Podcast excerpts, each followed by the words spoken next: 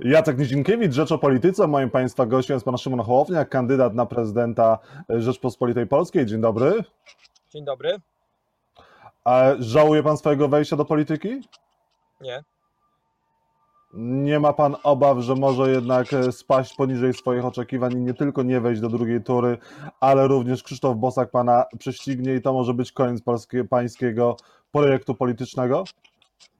No nie, no raczej jednak nie wierzę, że Krzysztof Bosak mnie prześcignie, nie wyobrażam sobie takiej sytuacji. Myślę, że my zrobimy bardzo dobry wynik w tych wyborach. Pytanie tylko, czy uda nam się pokonać całą tę machinę w platformy, która ruszyła i, i minąć się gdzieś ciasno z Rafałem Trzaskowskim na poziomie tam dwudziestu kilku procent to jest e, bardzo też dla mnie nieprzewidywalne, dlatego że z jednej strony ja obserwuję naprawdę olbrzymią mobilizację w naszym, w naszym elektoracie. Takiej rzeczy nie widziałem przez całych tych sześć miesięcy. To, jest, e, to są codziennie spływające sygnały o dosłownie setkach nowych ludzi, których udało nam się na różne sposoby przekonać.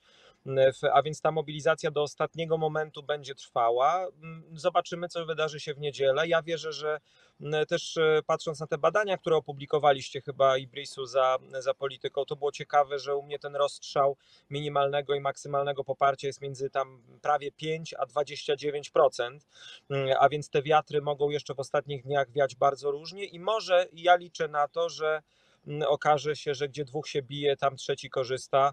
E, widać, że polaryzacja w tej walce między PiSem a Platformą narasta, e, kolejne granice zostają przekroczone, a my tymczasem mamy dość jasny program, jasną wizję i naprawdę realną alternatywę. No przede wszystkim mamy jakiś program w przeciwieństwie do innych kandydatów. Mówi pan o Rafale Trzaskowskim, który nie ma programu. No tak, wydaje mi się to być dość zuchwałym aktem, iść i ubiegać się o poparcie Polaków w wyborach tak ważnych jak prezydenckie, nie mając e, programu, e, z którym chce się do rodaków iść. Ja jednak e, preferuję inne standardy, może dlatego, że jestem nowy w polityce i uważam, że jeżeli zamierzam kogoś namawiać do głosowania na siebie, to jestem mu po prostu winien i jest to moim obowiązkiem przedstawić mu wizję, a nie tylko osobę, twarz czy kilka zdań, które powiem. No ale to już jest ich problem. Ja w tej chwili jestem skoncentrowany na tym, żebyśmy, żebyśmy osiągnęli ten efekt, o który walczymy i rzeczywiście w mhm. Polsce dokonała się zmiana, a nie zacementowanie tego systemu, który obserwujemy od lat, od w zasadzie 2005 roku, czyli znowu PiS albo Platforma. Dla mnie to jest, ja mówię o tym otwarcie, wybór jak między pożarem w domu a złamaniem ręki. No, no nie, nie chcę stawać przed takim wyborem i przed takim stawiać moich bliskich. Dobrze, ale wracając do pierwszego pytania, nie odpowiedział Pan do końca. Bez względu na wynik tych wyborów, pan pozostanie w polityce i będzie pan kontynuował swój e, projekt, będzie pan budował e, e, szeroki ruch bez względu na to, jaki wynik wyborczy pan osiągnie? E, projekt na pewno będę kontynuował e, z tego powodu, że e, tym powodem są ludzie. Tym powodem są ludzie, którzy naprawdę w fantastyczny sposób się zorganizowali, ludzie, którzy no, wygenerowali taką ilość obywatelskiej energii, taki, taki rodzaj dobra. Ja mówię o tych 15 tysiącach naszych wolontariuszy, o tych akcjach społecznych, tysiącach, które podjęli, o tym, o tym naprawdę poczuciu wspólnoty, bo myśmy zbudowali wspólnotę, myśmy nie zbudowali komitetu wyborczego, nie zbudowaliśmy jakiejś, e, powiedziałbym, maszyny politycznej tylko i wyłącznie. Myśmy zbudowali wspólnotę autentyczną, liczącą prawdopodobnie, jak oceniam, setki tysięcy ludzi.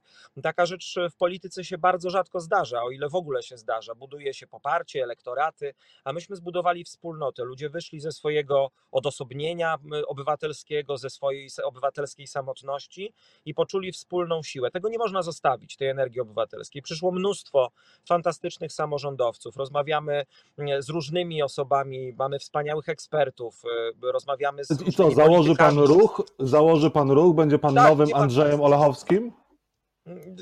Wie pan, ja już byłem tyloma nowymi, już byłem drugim Kukizem, drugim Olechowskim, drugim Palikotem, już wszystkim drugim byłem. Dobrze, ale jak mierzyć to wysoka, chyba Andrzej Olechowski osiągnął największy sukces po wyborach prezydenckich, zakładając platformę Zakładam. najpierw ruch, którą przekształcił e, z kolegami z innych ugrupowań e, w partię, która no, dzisiaj jest dużą siłą polityczną. Pytanie, czy pan no chce tak, iść ale, drogą ale, Olechowskiego? Ale patrz, tak, no to zgoda, ale patrząc też na jakość tej siły, no to mam poważne obawy co do tego, czy, czy właśnie tak chciałbym, aby moje dzieło kończyło. Natomiast szanuję bardzo to, co zrobił wtedy pan Andrzej Olechowski. Ja natomiast, jeżeli mam odpowiedzieć precyzyjnie na pana pytanie, to zobaczymy, co będzie po wyborach, bo, w, bo e, jeżeli będzie ten ruch, e, a ja nie dostanę się do drugiej tury, to, to pewnie będzie na początku miał przede wszystkim wymiar obywatelski. Ja jestem, myślę, dobry w budowaniu wspólnoty, w łączeniu ludzi, e, w organizowaniu ich do wspólnej pracy i to ten głównie charakter będzie wysuwał się tutaj w mojej działalności na plan pierwszy. Zobaczymy też, gdzie będziemy. No ja też walczę jak lew, mam wrażenie, razem z moimi ludźmi o to, żeby do tej drugiej tury wejść i żeby, te głosów, żeby tych głosów wystarczyło. Walczymy naprawdę o każdego dzisiaj, e, bo też wiem, że jeżeli do drugiej tury wejdzie Rafał Trzaskowski, no to wygrana Andrzeja Dudy jest e, wprost niezwykle prawdopodobna. A patrząc na to, co oni mhm. robią z państwem, patrząc na to, co, e, co choćby teraz popychali w tarczach antykryzysowych i dając sygnał, w którą stronę będzie zmierzało państwo zarządzane przez PiS, no to, to nie jest to kierunek, który kogokolwiek rozsądnego mógłby napawać optymizmem. No ale to pytanie musi paść. Jeżeli pan do drugiej tury nie wejdzie i będzie wybór między Dudą a Trzaskowskim, jeżeli oni oczywiście się znajdą e, w drugiej turze, to co pan wtedy zamknie oczy, zatka nos i jednak zagłosuje na Trzaskowskiego, żeby tylko Duda nie został prezydentem? Obiecuję panu, że powiem panu to we wtorek, albo jeżeli pan będzie chciał umówić się ze mną na rozmowę środową, to we środę. Ale pan już to, e, to mówił w mediach, że zagłosuje na Ale Trzaskowskiego. Ja mówiłem, że zagłosuje na mniejsze zło. Ja mówiłem, że zagłosuje I na mniejsze zło. Trzaskowski jest mniejszym złem? nie chciałbym być postawiony w sytuacji, w której e, będę, w, będę musiał dokonywać takiego wyboru, ale ja mam wprawy w wybieraniu mniejszego zła, więc pewnie nie wiem, być może będę musiał to zrobić, ale błagam, zróbmy wszystko, żeby tego nie było po raz kolejny. Wie pan, y, poczekajmy na to, jakie będą wyniki y, drugiej tury. Sam pan wspomniał przed chwilą, że w jednej z projekcji, w, które pan ma, y, Bosak może mnie przeskoczyć, więc może się nagle okazać, że pana kolejny gość, Stanisław Żółtek, zmierzy się ze mną w drugiej turze i to będzie dopiero druga tura, w której trzeba będzie dokonywać intensywnych wyborów. Nie wiem, zobaczymy, co będzie. Zobaczymy, co będzie. Ja nie do końca wierzę w te sondaży, natomiast y, to też jest tak, że będziemy musieli wyboru jasnego dokonać i powiedzieć ludziom, co robimy. Ja natomiast też chcę zaznaczyć, że ja nie powiem moim, moim ludziom, moim wyborcom, mm, na kogo mają głosować. Nie będzie przekazywania poparcia, nie będzie wzywania do poparcia. Mm, jeżeli coś będzie, to będzie osobista deklaracja jednego z obywateli Rzeczpospolitej Polskiej. No dobrze, ale pan już wcześniej powiedział, że w drugiej turze, jeżeli będzie w niej Trzaskowski z Dudą, to zagłosuje na Trzaskowskiego. Pytanie, czy w ten sposób pan sobie nie zaszkodził? Dzisiaj wyborcy mogą na pana patrzeć i myśleć, no e, Duda, znaczy Trzaskowski czy Hołownia, no właściwie to samo zagłosuje na Trzaskowskiego, no bo on już się zadeklarował, na kogo zagłosuje. E, nie, to wie pan, to tak nie działa. Ja tak jeszcze raz powtórzę. Ja powiedziałem, że jeżeli, że nie chciałbym być postawiony przed takim wyborem i że to, to ale będzie... pan dał już się postawić przed takim wyborem wcześniej przez dziennikarzy i pytanie, czy to nie był popełniony błąd, ta deklaracja, nie, że w drugiej pan, turze zagłosuje pana Trzaskowskiego. To, to działa na obie strony, to działa na obie strony, dlatego że ja wśród swoich wyborców mam też ludzi, dla których e, to jest e, wartość, żeby powiedzieć, że na pewno nie będzie się głosowało na Dudę i to jest rzecz, bez której oni sobie w ogóle poparcia kandydata nie wyobrażają. Dla innych mhm. problemem jest to, że powie się, że będzie się głosowało inaczej. Ja mam tak zróżnicowany elektorat, że w jakikolwiek wyciąganiu tutaj wniosków strategicznych strategicznych nie ma sensu. Sens ma szczerość. Ja zawsze byłem i będę wobec e, tych, którzy mnie popierają szczery. W, mam jedno imię i nazwisko i nie zamierzam e, snuć jakichś strategicznych kombinacji. No to teraz szczerze, dzieją się za, za granicą Polski e, na Białorusi rzeczy e, straszne. Wydaje się, że polskich e, polityków rządzących również zupełnie to nie interesuje. Kandydaci na prezydenta też to nie podnoszą. Co, jak my powinniśmy zareagować na to łamanie resztek demokracji i, i, i zwalczanie opozycji na Białorusi? No, nie do końca się panem zgodzę, że nie ma reakcji kandydatów, bo ja o tym mówiłem w Hajnówce e, kilka dni temu bardzo wyraźnie i bardzo dobitnie. Powtórzyłem to jeszcze później, to, to było na konferencji prasowej, e, powtórzyłem to jeszcze później kilkakrotnie w innych formatach. E, to jest niezwykle, wczoraj zresztą też na konferencji prasowej poświęconej polityce zagranicznej tu w Warszawie, w wywiadach z korespondentami, które wczoraj miałem z prasy zagranicznej, to jest, to, to, to jest naprawdę głęboko niepokojące. To, co się dzieje z kandydatami na prezydenta i wokół wyborów na Białorusi. To, Mhm. jest, to jest coś, na co polski rząd bezwzględnie powinien zareagować, przynajmniej stanowczym oświadczeniem i wezwaniem do tego, że żeby Republika Białorusi przestrzegała standardów, które wyznaczają e, jakby szlaki porozumiewania się w, w stosunkach międzynarodowych. Jeżeli chce być partnerem, e, który zasiada przy stole, który się liczy, e, który nawiązuje relacje tak jak to jest w ich polityce i ze wschodem i trochę też z zachodem, to powinien bezwzględnie przestrzegać standardów demokratycznych.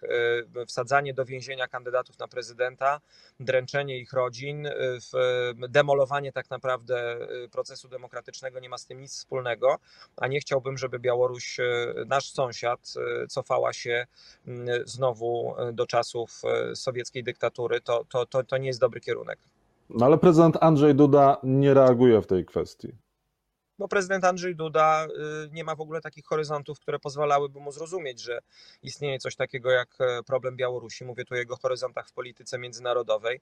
On jest w tej chwili zafiksowany na tym, żeby w czasie dzisiejszego 25-minutowego posłuchania u Donalda Trumpa uzyskać jego błogosławieństwo dla jakiejś rzeczy, którą będzie mógł następnie ów Andrzej Duda przedstawić tutaj w Polsce jako swój wielki propagandowy sukces. Jutro przypuszczam, że wiadomości będą miały 700-minutowe mm, wydanie, w których będą sławiły tę 25-minutową wizytę z każdej strony mm, i opowiadały, jak, e, jak nieprawdopodobny sukces udało się prezydentowi osiągnąć. Ja e, tylko to, przypomnę, to, że ta wizyta będzie trwała, te, ten spotkanie w Białym Domu będzie trwało dwie godziny, a wizyta, no tak, spotkanie w cztery oczy y, prezydenta Trumpa z prezydentem Dudą będzie trwało 25 minut. Tak, to prawda. Później będą rozmawiały, później, później będzie spotkanie z udziałem delegacji, no i później y, też y, szybkie pożegnanie naszej, mm, naszej delegacji. Ja no dobrze, a co prezydent Szymon Hołownia powiedziałby Donaldowi Trumpowi, gdyby dzisiaj się z nim spotkał? Przede wszystkim pytanie, czy to jest dobry moment, żeby się spotykać z prezydentem Donaldem Trumpem. To ważne, jest? żeby pre prezydent Stanów Zjednoczonych, yy, znaczy, żeby prezydent Polski spotykał się z prezydentem Stanów Zjednoczonych, tylko jesteśmy na kilka dni przed, przed końcem kampanii wyborczej w Polsce. Jesteśmy w środku tak naprawdę kampanii wyborczej w Stanach Zjednoczonych yy, i pytanie, czy my mamy uzgodnione te rzeczy, które mają być za chwilę uzgodnione z innymi partnerami, bo nie tylko Donald Trump jest na świecie. Jeżeli dojdzie do tych porozumień wojskowych, o których się mówi, słyszeliśmy, że była wczoraj rozmowa prezydenta Dudy z szefem NATO, w, który chyba zwraca uwagę na to, że no, nie jesteśmy tutaj sami, a e, przesuwanie żołnierzy teraz przez Donalda Trumpa z Niemiec do Polski, e, to jest karta, to znaczy to jest granie też kartą w, w jego relacjach z sojuszem i z Unią Europejską. Stawia w ten sposób NATO i Unię Europejską w kłopotliwej sytuacji, no ale nasz prezydent na to nie patrzy, bo, bo innej wizji polityki zagranicznej, innych przyjaciół na świecie nie ma. E, w, A czyli co, pan chce powiedzieć, że ta wizyta, wizyta do prezydenta Dudy, Dudy może pomóc kandydatowi PiS w wyborach, ale zaszkodzić Polsce? E, może tak być. Może tak być, dlatego że powinniśmy wiedzieć, zanim przystąpimy do przyjmowania darów e, albo jakichś deklaracji, na jakich zasadach te dary są udzielane. E, nie mhm. wiemy, na jakiej zasadzie ci żołnierze amerykańscy mają przyjechać do Polski. Nie wiemy, kto będzie finansował ich pobyt. Nie wiemy, jakiemu prawu będą podlegać. Nie wiemy tak naprawdę, jeżeli będzie mowa na przykład o, tym, o tych zakupach do programu operacyjnego KRUK, czyli e, śmigłowców, e, czy tam będzie offset, czy znowu jak w F-ach 35 offsetu nie będzie. Jeżeli nie będzie offsetu, no to jest to bardzo słaby deal dla polskiego bezpieczeństwa, ale to jest robione na ślinę i sznurek, żeby pokazać wyborcom swoim przed wyborami, że wielki wielki brat y, opiekuje się nami, czule na nas patrzy y, i myśli każdego poranka, kiedy tylko otworzy swe oczy, czy, czy, czy my o nim myślimy i czy Andrzej Duda przyjedzie. No to jest propagandowa zagrywka, która nie wiem, co będzie miała wspólnego z bezpieczeństwem Polski, bo mamy na ten temat zdecydowanie za mało danych. Y, ja, mhm. jakbym był prezydentem, zdecydowanie najpierw chciałbym się dowiedzieć, jaki będzie z tego realny interes dla Polski, realny koszt, a dopiero później wybierał się w wizyty międzypaństwowe i świecił oczami przed kamerą. Mm, a co z tymi kwestiami, które dla Polaków są najważniejsze? Przynajmniej na to wskazują sondaże, czyli kwestia bezpieczeństwa zdrowotnego i kwestie gospodarcze, kwestia e, pracy. Cały czas, o czym wydaje się, że politycy kandydujący na prezydenta również zapominają, my jesteśmy w trakcie e, pandemii, jesteśmy w trakcie epidemii koronawirusa. Jak prezydent Szymon Hołownia chciałby zreformować polską służbę zdrowia? Jak chciałby pan pomóc w walce z epidemią? O, ja o tym mówię od bardzo dawna. Wie pan, ja mam to szczęście, że e, naprawdę zrobiliśmy naszą lekcję merytoryczną. Mamy 14, dzisiaj już 15 dokumentów programowych, e, w, sektorowych, pokazujących bardzo wyraźnie, jak e, ochrona zdrowia, edukacja, mamy pro, ale też środowisko, ale mamy program dla osób niepełnosprawnych, pełnosprawni, w program relacji państwo-kościół. To, to, to wszystko mamy opracowane i ten program ochrony zdrowia jest bardzo jasny. Mówi, że przede wszystkim musimy doprowadzić jak najszybciej do podniesienia z 4,8 do 7% y, y, PKB y, w wydatków na ochronę zdrowia, oddłużenie i usamorządowienie szpitali z przekazaniem im składki zdrowotnej, nacisk na profilaktykę, a nie na szpitalnictwo z inwestycją w program badań profilaktycznych, tak żeby szpitalnictwo kosztowało nas później mniej, upgrade finansowy zawodów medycznych i doprowadzenie też do tego, żebyśmy nie mieli pustyń medycznych w Polsce. To trzeba zrobić przy trochę, przy korekcie pewnej systemu kształcenia lekarzy, ale też włączeniu samorządów w ten system. E, to jest e, masa szczegółowych rozwiązań, które opisaliśmy i które ja chciałbym w ciągu pierwszego roku prezydentury położyć na stole, przedyskutować z partiami politycznymi, ale też i z obywatelami, tak, że jeżeli partie polityczne nie będą w stanie tego przeprowadzić, to zbuduje się wokół tego obywatelską presję i na drodze referendum albo, mm, albo w drodze po prostu presji obywatelskiej zacznie się to wprowadzać w życie i to jest projekt na lata. To nie jest projekt na mhm. kadencję, to jest projekt na pokolenie, bo inaczej będziemy mieli cały czas to samo, co mamy przez 30 ostatnich lat, w tym rządy PiSu i Platformy, które też tego nie zrobiły, czyli sytuację, w której kałdra będzie cały czas za krótka i będziemy ją przeciągać z jednego miejsca w drugie bez składu i ładu. Natomiast jeżeli chodzi o gospodarkę, ten temat też rzeczywiście został przykryty, a szkoda, bo e, dzieją się rzeczy naprawdę straszne. Do nas docierają e, coraz liczniejsze głosy osób, którym pokończyły się właśnie teraz wszystkie te świadczenia z tarcz antykryzysowych, nawet jeżeli mieli do nich prawo. E, no i teraz znajdują się w sytuacji no, po, po prostu dramatycznej. E, w mhm. sierpniu będzie nowelizowany budżet, a więc już po wyborach prezydenckich. Dowiemy się, jakie były koszty realne tych tarcz. Dowiemy się, jaka będzie realna skala bezrobocia i czuję, że czeka nas naprawdę bardzo głęboki kryzys. kryzys. Zabrakło szybkiej, zdecydowanej, niebiurokratycznej i rozłożonej na pół roku reakcji państwa. Bylibyśmy dzisiaj, przypuszczam, w innym miejscu, a tak, tak jestem o tym niestety niestety przekonany, ten kryzys da nam się mocno we znaki i, w, i chyba rządzący też już o tym wiedzą. Także przypuszczam, że zaraz po 13 lipca będzie koniec tego okresu miodowego, mm, e, który do tej pory był. Nie było odwagi w e, tym, żeby te programy, o których ja mówiłem od kilkunastu tygodni wprowadzić. Nie było odwagi w skoordynowaniu zadłużania państwa z jak najszybszym wypłacaniem e, świadczeń tym, którzy dzisiaj tych pieniędzy zwyczajnie potrzebują, żeby przeorganizować swoje życie. Był chaos które było widać choćby w branży turystycznej, e, w, e, która nie wiedziała, kiedy zostaną otwarte granice, e, kiedy, do kiedy pozostaną zamknięte, a więc ludzie zakładali rezerwacje w innych miejscach niż w Polsce i sektor turystyczny na tym tracił. No i nie obawiam się, że ofiarami tej propagandy sukcesu i tej kampanii wyborczej będziemy wszyscy za 2-3 miesiące. Co oznaczałby dla Polaków wybór Szymona Hołowni na prezydenta Polski? Zmianę, koniec wojny PiSu z Platformą e, i wreszcie realną, dobrą zmianę, to znaczy przesunięcie, powrót kontroli obywatelskiej nad polityką, która tak strasznie spartyjniała i też zupełnie nową wizję. Wizję nie na kadencję, tylko na pokolenia.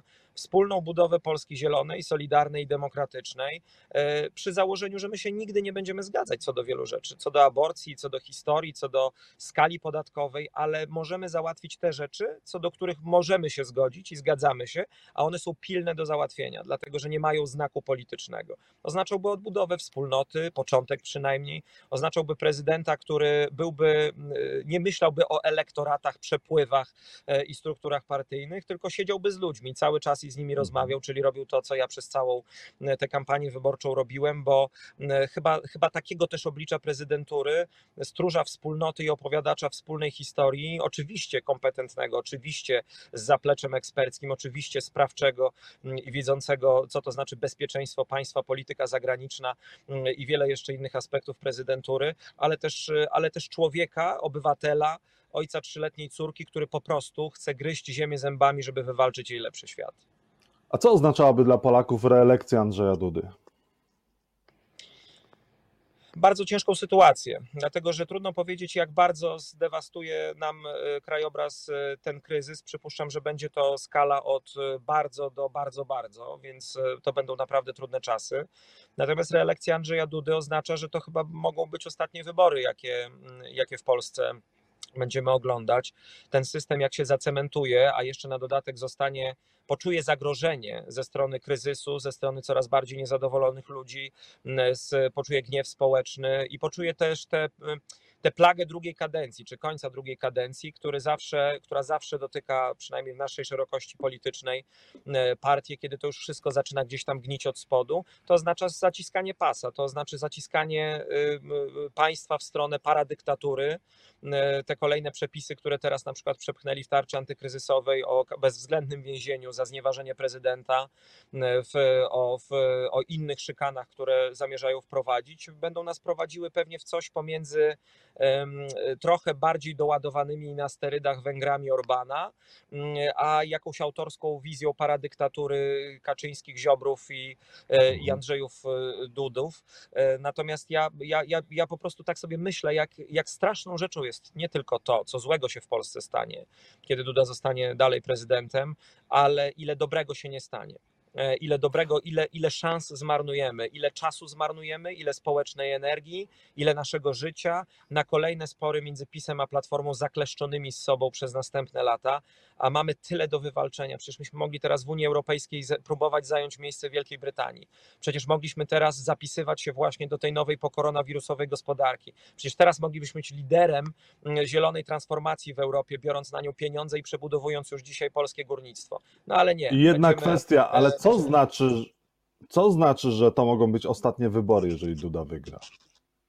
Widział pan, co właśnie się działo w, widział, pan, widział pan, co się działo przed 10 maja i e, jak obóz PiSu, dysponując pełnią władzy, e, manipulował terminami wyborczymi, konstytucją, e, w ordynacji, czyli kodeksem wyborczym. W, ci ludzie są zdolni do wszystkiego. Powstrzymał ich Jarosław Gowin, ale Jarosław Gowin nie wykluczam, że po tych wyborach prezydenckich, jeżeli Duda miałby je wygrać, zostanie po prostu usunięty. Ale co to na znaczy, że wygrywa, wygrywa Duda i będzie wprowadzony w Polsce autorytaryzm?